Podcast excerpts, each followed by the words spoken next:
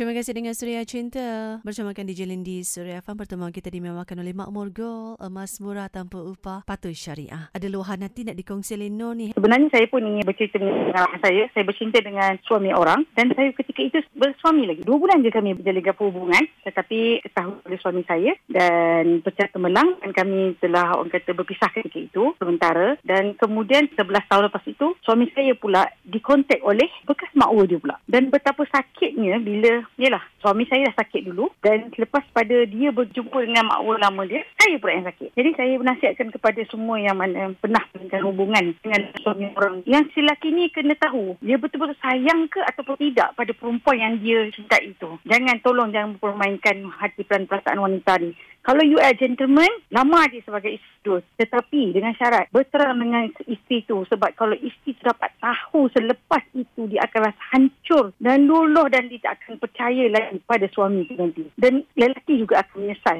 Jadi kalau betul gentleman, tolong. Tolong nikahi sebab sama-sama cinta, sama-sama sanggup mengharungi apa dugaan yang Allah bagi. So saya harapkan dua orang, tiga orang tadi yang saya dengar semua yang bercinta dengan suami orang, sakit. Kita hidup dalam penipuan. Kita kena ingat. Bila kita menipu dengan seseorang itu, kita akan rasa sakit. Macam mana orang rasa sakit, ditipu, macam itu juga kita. Perasaan perempuan yang si tadi itu akan rasa dia tertipu.